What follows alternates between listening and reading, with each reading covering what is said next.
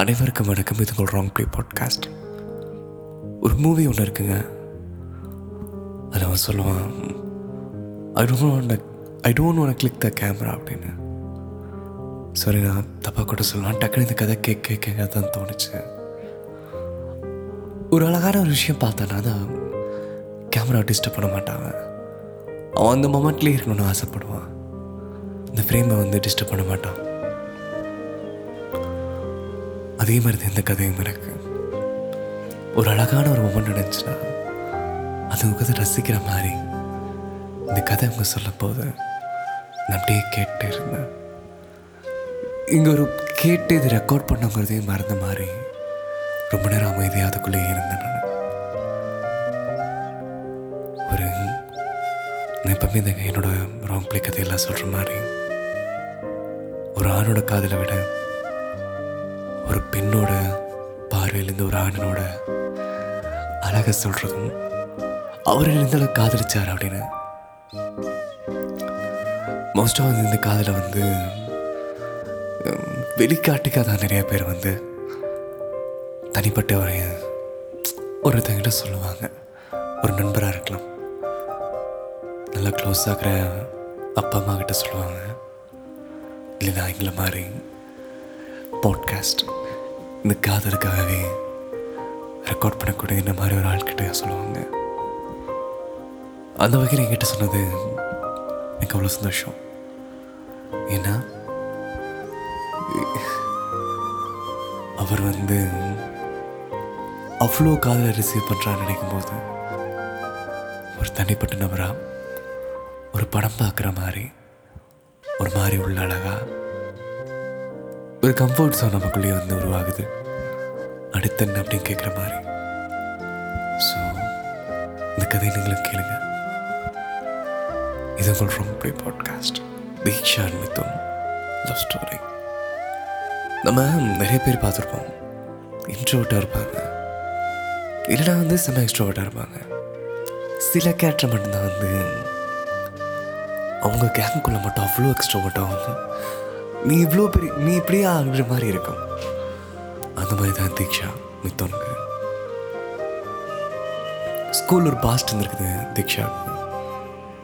இவங்க தான் ஃப்யூச்சர் அப்படின்னு நினச்ச ஒருத்தங்களை வந்து அவங்களே வந்து பேக் ஸ்டாப் எல்லாம் பண்ணி பேசி சங்கடப்படுத்தி நம்மளும் ஒருத்தரையும் வந்து ஏமாத்திட்டு போயிட்டான். சரி,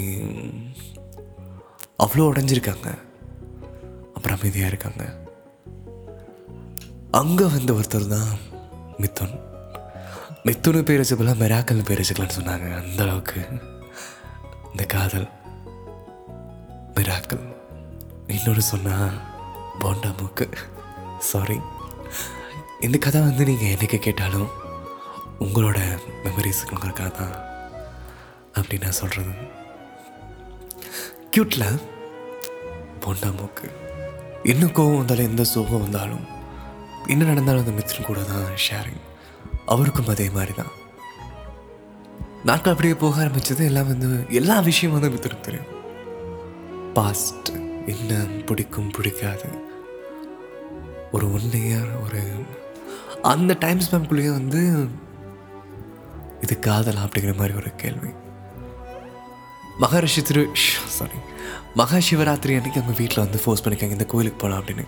ஏன்னா அவர் அங்கே வராரு அப்படின்னு வீட்டில் கேட்டிருக்காங்க. நான் அப்படின்னு லவ் பண்ணுறேன் அப்படின்னு. அப்போ திரும்ப ஒரு ஸ்பார்க் அது இல்லை அப்படின்னு விட்டாச்சு. இது எல்லா லைஃப்லேயும் வந்து காமனான ஒரு விஷயம். எப்படின்னா, வெளியே ட்ராவல் பண்ணும்போது அவங்க நம்மளை கேர் பண்ணுறாங்க. ப்ராஜெக்ட் சென்டருக்காக தான் வெளியே போக ஆரம்பிச்சிருக்காங்க 2 பேரும் சேர்ந்து. அப்போ அவர் பார்த்துக்கிட்ட விதம். இந்த பாட்டில் ஒரு ஆன் லைன் வரும்ல, உன் வார்த்தைக்கு முன்னால் என் வாழ்வே உன் பின்னா. 3 கம்பெனி வந்து 2 பேருமே 2 பேரும் தனியாக பிளேஸ் ஆகிருக்காங்க.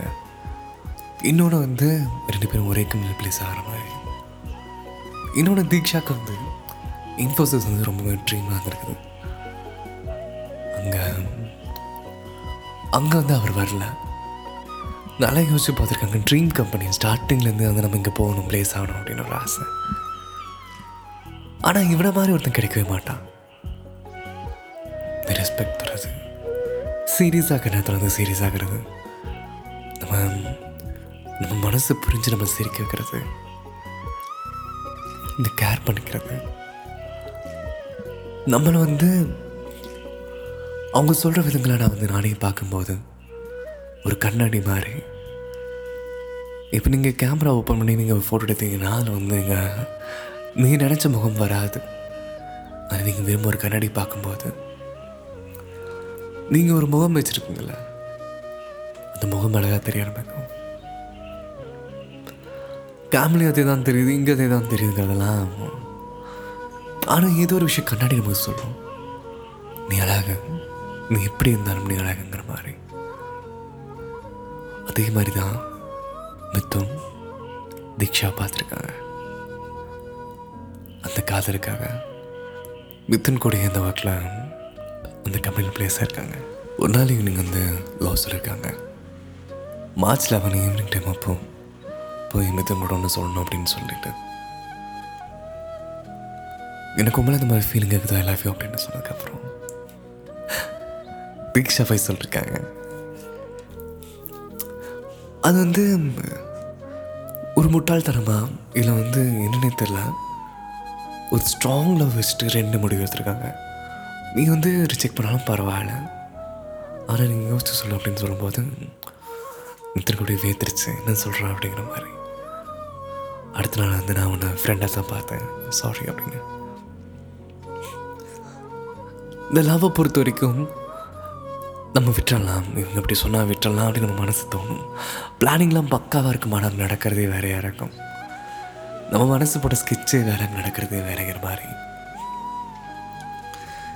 பொண்ணு பையனை ஸ்டாக்கிங் பண்ணியிருக்காங்க, அவனோட லவ் சொல்ல வைப்பேன் அப்படின்னு.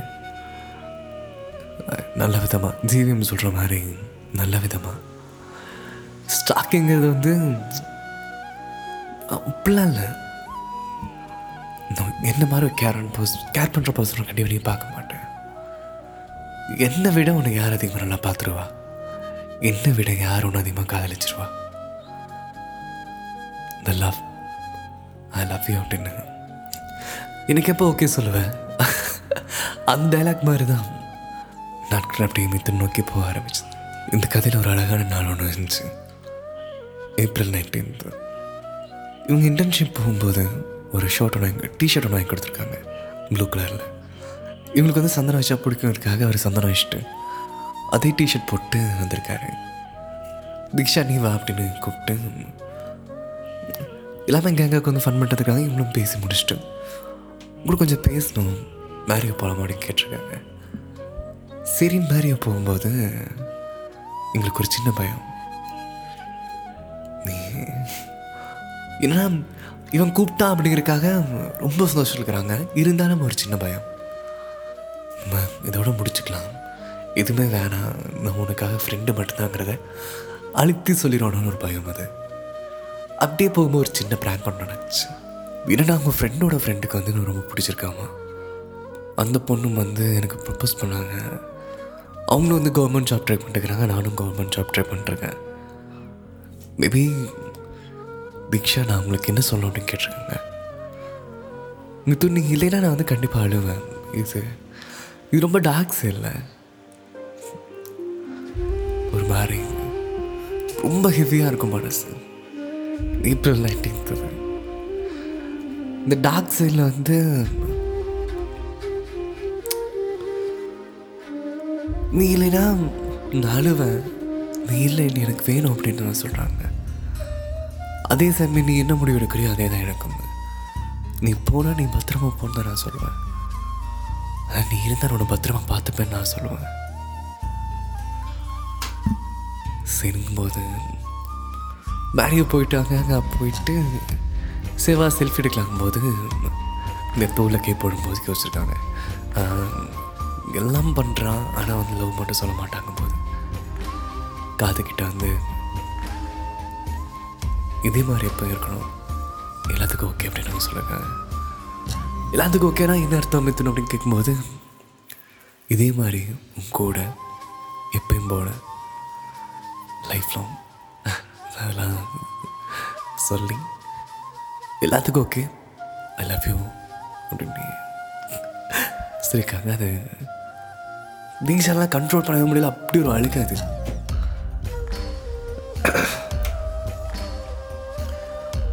ரஜினோட சொல்லுவார்ல, கடவுளுக்கு சந்தோஷம் வந்து நிறைவானா கிடைக்காது அப்படின்னு. அது காதல நடக்கும். கனவையும் மீறி ஒரு ஹாப்பினஸ் கிடைக்காதுல. கனவுள் நீங்கள் அதிகமாக பயப்படுவீங்க, சந்தோஷப்படுவீங்க, கோவப்படுவீங்க. இது ஒரு துக்க நிலவு நடந்தால் கனவுள் அழுவீங்க. ஆனால் அந்த ஒரு மொமெண்ட் ரீக்ரியேட் பண்ணுறதுக்கு ரொம்ப கஷ்டம். கனவு கனவாகவே போயிடும். நம்ம காதலிச்சு வருதுன்னு நம்ம காதலிக்கிறாங்கன்னு தெரியும் போது அதை விட ஒரு பெரிய சந்தோஷம் எதுவுமே இல்லை. என் நண்பர் சொன்ன விஷயம் தான். அவரோட நண்பர் ஒருத்தருக்கு வந்து கம்மியாக தான் பணம் சம்பாதிப்பார். வீட்லேயும் வந்து அவ்வளோக்கு எந்த ஒரு பணமும் கிடையாது. வீட்லேயும் வந்து அம்மா அப்பா அந்த மாதிரி நிறையா கஷ்டம் இருக்குது. அவர் லைஃப்பில் எல்லாமே சுற்றி சுற்றி கஷ்டமாகவே இருக்கும். ஆனால் ஒரே ஒரு விஷயமா சந்தோஷமாக இருப்பார். அம்மா அவர் விரும்பின பொண்ணு கல்யாணம் பண்ணியிருக்காரு. யோசிச்சு பாருங்க, அவர் மாதிரி சந்தோஷப்பாருக்கு இந்த இடத்துல யாருமே இல்லையாம்மா. எவ்வளோ பெரிய சங்கடம் வந்தாலும், எவ்வளோ ஒரு கஷ்டம் வந்தாலும் கடந்து போனாங்கிற மாதிரி அவர் சொல்லுவாராமா. என்ன நடந்தாலும் ஓகே பரவாயில்ல, இது எனக்கு பாதிக்காது. ஏன்னா நான் விரும்பின ஒரு பொண்ணு எனக்காக என் வீட்டில் இருக்கா. நான் நினைக்கிறோம் எந்த விஷயத்தில் தோத்தாலும் இதில் நான் ஜெயிச்சிட்டுங்கிற சந்தோஷம் அவர் வாழ்நாள் முழுக்க அவரை அப்படி ஒரு எனக்கு திரும்ப திரும்ப எதுவுமே நம்மளை ஜெயிக்க ஜெயிக்கணுங்கிறது என்னது? இன்றைக்கி ஒரு மெடல் வாங்கிறது ஜெயிக்கிறதா? பணம் இந்த வந்த லெவலுக்கு சம்பாதிக்கிறவங்க ஜெயிக்கிறதா? ஒரு இலக்கு ஒன்று இருந்தால் அதை அடையிறது ஜெயிக்கிறதா இல்லைன்னு சொன்ன அந்த இலக்கு நம்மளை விட்டு நகரும்போது அதுக்கு ஒரு உயிர் இருந்து அந்த இலக்கு எல்லா பக்கமும் எல்லாருக்கும் அந்த இலக்கா மாறி அது இருக்கு. ஆனால் நமக்காக இல்லை, நமக்காக ஒரு நாள் மாறுங்கும் போது அந்த இலக்கை நம்மளை தேடி வரும். அதை மீது என் மனசு கொண்டு தொட்டா மட்டும் போதும். செகண்ட் பீரியட் இப்போ இருந்திருக்காங்க, தீக்ஷாவுக்கு தம்பி இருந்திருக்காங்க. இல்லை அதுக்கு மேலே அதுக்கு சின்ன பையன்கிட்ட அவங்களே வந்து போ பேசி பெரிய பொண்ணு புரிஞ்சுப்பேன் அப்படிங்கிற மாதிரிலாம் போயிருக்கு. ஆஃபீஸ்லேயும் சரி, ஸ்கூல்லேயும் சரி, எல்லா இடத்துலையும் வந்து ரெண்டாவதாக தாங்க இருந்திருக்காங்க. எனக்குன்னு ஒருத்தன் வந்திருக்கான். இனிமேல் எனக்கு ஒரு ஃபஸ்ட்டு ப்ரையாரிட்டி வந்துடுவான். அந்த காதலை வந்து ஆணி அழுத்தமாக மனசில் அடைச்சி அந்த லைஃப் லீட் பண்ண ஆரம்பிச்சிருக்காங்க. என் வீட்டில் தெரிஞ்சிருக்குது இந்த மாதிரி ஃப்ரெண்டுக்கே ப்ரப்போஸ் பண்ணிக்காங்கும் போது உங்கள் அம்மா கேட்டதுன்னா நினச்சது சரிதாங்கிற மாதிரி சின்ன சின்ன ரெஸ்ட்ரிக்ஷன் இருக்குது. இருந்தாலும் அந்த லவ் அப்படியே குறையாமல் அப்படியே லைஃப் போக ஆரம்பிச்சிருக்கு. நிறைய இன்செக்யூரிட்டி நடந்ததுக்கு நல்லா இருக்குது. நீ கருப்பாக இருக்க அப்படின்னு நிறைய பேர் மித்தனும் பார்த்து சொல்லும்போது நானும் உனக்கு ஒர்த்து இல்லைன்னு சொல்லுவாராமா. இந்த கருப்புங்கிற விஷயம் கண்ணு தெரியாது. இத்தனை பேர் வந்தாலும் இந்த மாதிரி ஆகாது மித்தனும் அப்படிங்கிற ஒரு வார்த்தையில் அவங்க ஸ்ட்ராங்காக இருப்பாங்க. நீ என்னதான் இருந்தாலும் உனக்குள்ள நீ எவ்வளோ அழகு, உனக்குள்ள நீ எப்படிப்பட்ட நீ உன்னை நீ நீ நீ சொல்கிறல்ல, நீ என்னோடது நினைக்காச்சு யோசிச்சு பார்த்துருக்கியா? ஒரு பொருள் வேறொரு விதமாக வேறொருத்தங்கிட்ட இருக்கும்போது அதை அப்படி இருந்தால் நல்லா இருக்குமே, இது இப்படி இருந்தால் நல்லா இருக்குமே நம்ம சொல்ல தோணும். நம்மக்கிட்ட வந்ததுக்கப்புறம் அது எப்படி இருக்கணுமோ அதை நம்ம மாற்ற ட்ரை பண்ணுவோம். ஏது நாள் வரைக்கும் மித்தனும் வந்து தீக்ஷா எதுவுமே சொல்லினா நீ அதை பண்ணு, நீ இதை பண்ணு, இப்படி மாற்றுக்கு வந்து நம்ம ட்ரெஸ் போடு, இந்த மாதிரி கலர் ஆகணுன்ட்டு ஏன் சொல்லினா ஆஸ் இட் இஸ் அது எப்படி இருக்குதோ அதை அப்படியே ஏற்றுக்கிட்டாங்க. தீக்ஷாவை மித்தனை ஏற்றுக்கிட்ட மாதிரி, மித்துன் தீக்ஷாவை ஏற்றுக்கிட்ட மாதிரி. ஒரு சில்வர் ரிங் வந்து கிஃப்ட் பண்ணிக்காங்க தீக்ஷா. இன்னொரு வாட்ச் ஒன்று. வாட்ச் வந்து என் கைக்கெலாம் பெரிய கை எப்படி செட் ஆகும்னே தெரியாத போது எனக்குனே செஞ்ச மாதிரி இருக்குன்னு அந்த வாட்ச். ரிங் எப்படி டிஸ்கிரைப் பண்ணியிருக்காங்கன்னா அதில் ஒரு 3 கோடு வரும். இந்த 3 கோடு நினைக்கிற மாதிரி ஒரு பெரிய கோடு ஒன்று. அதாவது 3 கோடு யாருன்னா தீக்ஷா, அவங்களோட 2 மினி வயசன், இவங்களாத்தையும் இங்கே அட்டாச் பண்ணுற மாதிரி இந்த பெரிய கோடு தான் மித்துனாமா. அழகில் உண்மையான இது. இவர் எப்படின்னா அதிகமாக வந்து இன்ட்ரெஸ்ட் காட்ட மாட்டார். என்ன அவருக்கு ஃபஸ்ட்டில் வந்துட்டு அதேமாரி இவரும் வந்து தெரிஞ்சு தான் பண்ணியிருக்காரு. அதிகமாக அந்த காதலை தராமல் அவங்கள சரி ரிப்ளை பண்ணாமல் ஒரு நாள் இது இதுவரே கேட்டிருக்காரு, நீ விட்டு போயிடுவேன் நினச்சேன். திக்ஷா, நீ வந்து நான் அவ்வளோக்கா ஹர்ட் பண்ணியிருக்கேன், நீங்கள் நான் ஒதுக்குனாலும் நீ கூட நின்று அப்படின்னு கேட்கும்போது நம்மளை லவ் பண்ண மித்தணும் அப்படின்னு சொல்லியிருக்காங்க. நீ என்ன ஹர்ட் பண்ணாலும் காயப்படுத்தினாலும் ஒதுக்கினாலும் நான் உன்னை லவ் பண்ண மித்தணும் அப்படின்னு. அது எவ்வளோ ஸ்ட்ராங்கில் நான் உன்னை லவ் பண்ணேன். நிறையா ப்ரைவேட்டாக தான் லவ் பண்ணுவாங்க, யாருக்கும் அதிகமாக ஷேர் பண்ண மாட்டாங்க. இந்த நடிப்பு இருக்காது, இந்த ஈகோ இருக்காது, இந்த ஒரு கோபம் இருக்காது. உன்னை ஹர்ட் பண்ணிடணும் நானும் என்ன ஹர்ட் பண்ணிடுவியோ நீ அம்மா, அந்த மாதிரி தான் அந்த காதல் போகும். திகட்டாது இந்த காதல். அன்புங்கிற பேரில் அந்த காதல் திகட்டாது. ஈகோ, இந்த செல்ஃப் ரெஸ்பெக்டுங்கிற பேரில் திமுறாகவும் இருக்காது. அழகாக இருக்கும் பார்க்குறக்க. இதுதான் கொஞ்சம் டிஃப்ரெண்ட்டாக இருக்குல்ல. இதே மாதிரி தான் அவங்கள கொஞ்சிக்கிறது தான். எப்படின்னா நீ சிரிச்சா க்யூட்டாக இருப்பேன் நம்ம கேள்விப்பட்டுருமோ. நீ க்யூட்டாக அழகிறேன்னு சொல்ல முடியுமா? நீ உண்மையாக மீன் கஷ்டப்பட்டதுன்னா நான் தாங்காது, நான் கண்ணில் துடைச்சி விடுவேன். ஆனால் நீ குழந்தைத்தனமாக நம்ம க்யூட்டாக இருக்குது தீக்ஷா அப்படின்னு சொல்ல வராமா. அந்த சின்ன சின்ன விஷயமா ரசிச்சிருக்காரு. மாமான்னு கூப்பிட்றது வந்து தீக்ஷாக்கு பிடிக்கும். ஆனால் வந்து ஸ்டார்டிங்கில் மித்துனது வேணாம் அப்படிங்கிற மாதிரி சொல்லியிருக்காரு. கொஞ்ச நாள் கழிச்சு அவரே கேட்டிருக்காரு, இந்த மாதிரி நான் கூப்பிட்றேன் அப்படின்னு. ஏன் இப்போ மட்டும் திடீர்னு கேட்டால் மித்தும் ஸ்டார்டிங்கில் சொன்ன மாதிரி தான், நான் உன்னை ஹர்ட் பண்ணியிருக்கேன், உன்னை அவாய்ட் பண்ணியிருக்கேன். அப்புறம் நீ விட்டு போயிட்டு நினைக்கும்போது நீ சொல்கிற ஒவ்வொரு வார்த்தைகளும் வந்து ஒரு அழகும் வந்து வேறு யாருக்கும் சொந்தமாகக்கூடாது. சேம் டைம் நீயே எனக்கு ரெஜிஸ்டர் பண்ணிட்டு போயிட்டீங்கன்னா நாளைக்கு வேறு ஒருவர், மேபி வேறு யாராவது ஒருத்தர் சொன்னால் அதை நான் தாக்க முடியாது. நீ தர காதலையே இன்னொரு நாள் நீ தரலைன்னா என்னால் அது தாங்காது. அதனால தான் தனி சாக்ரிஃபைஸ் வந்து நீங்கள் அதிகமாக சாக்ரிஃபைஸ் பண்ணது வந்து தீக்ஷாங்கிற மாதிரி தான் நமக்கு தெரியும் கதை கேட்கும்போது. ஆனால் ஒரு நேரம் சூழ்நிலை ஏதாவது மாறிடுமோ, ஒரு நேரம் ஏதாவது ஆயிருமோ, ஒரு நேரம் எல்லாம் அந்த ஒரு நேரம் பயந்து உள்ள காதலை அமைதியாக வச்சு உனக்கு தர வேண்டிய அவ்வளோ காதலையும் அப்படியே மனசுக்குள்ள வச்சு பூட்டி இருந்து பிடிச்ச நபரை வந்து அவங்க ஒதுக்குனாருன்னா ஒரு கோபம் வரும், ஒரு சோகம் வரும். ஆனால் சூழ்நிலைக்காக பிடிச்ச நபரை பிடிக்காத மாதிரி ஒதுக்கும் போது எப்படி வலிக்கும் தெரியுமா? ஃப்ரெண்ட்ஸாக பழகும்போது இந்த வார்த்தைகள்லாம் வேறு. நீ எனக்கு அப்படின்னு வந்துக்கப்புறம் ட்ரெஸ்ஸிங் சென்ஸ்லாம் வந்து நீ இஷ்டம் போல் நீ போட்டுக்கோ, ஆனால் நீ என்னோடய ப்ராப்பர்ட்டி எதுவும் மாறுதராத அப்படின்னு அழகாக சொல்லுவார் மித்துன். இங்கே அதிகமாக மனசு வலித்தது மித்துன் தான். நீ வலிக்கும் போது நேர்லேருந்து பார்த்துருக்காரு மித்துன். நீங்கள் மனசு உடையும் போது உங்கள் கூட இருந்திருக்காரு மித்துன். அவர் பண்ணுற ஒவ்வொரு விஷயம் நீங்கள் தெரியாத மாதிரி, அவருக்கு கண்டுக்காத மாதிரி தான் இருந்தாலுமே இந்த மனசுக்குள்ள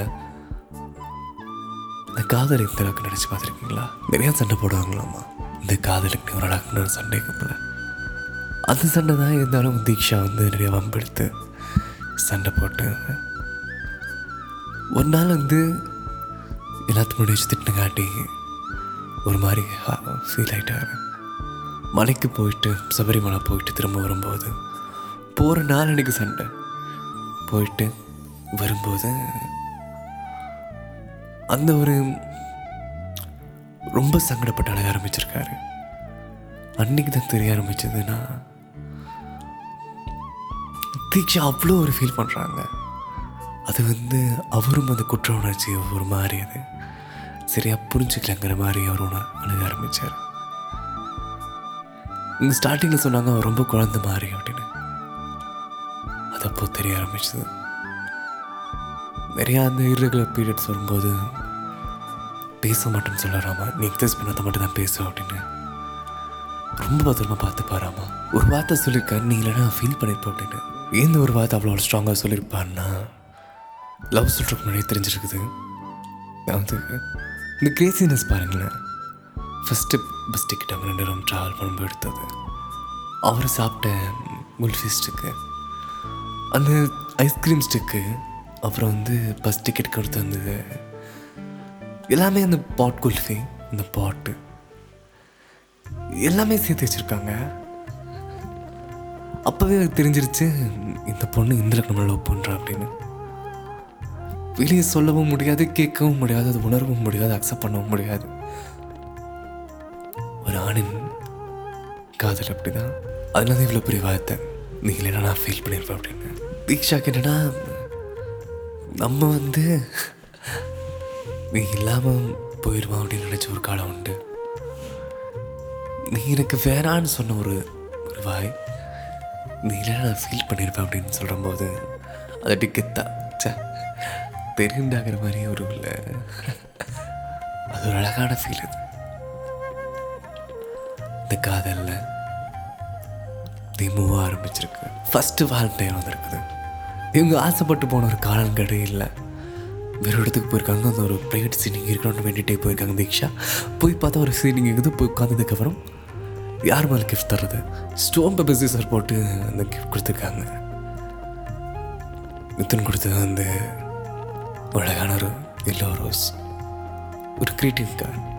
லவ் சொன்னாலும் சொல்ல மாட்டார். ஒரு ஐ லவ் யூ சொல்லுன்னு சொன்னால் நான் தோணும் போது சொல்லுன்னு சொல்கிறேன்.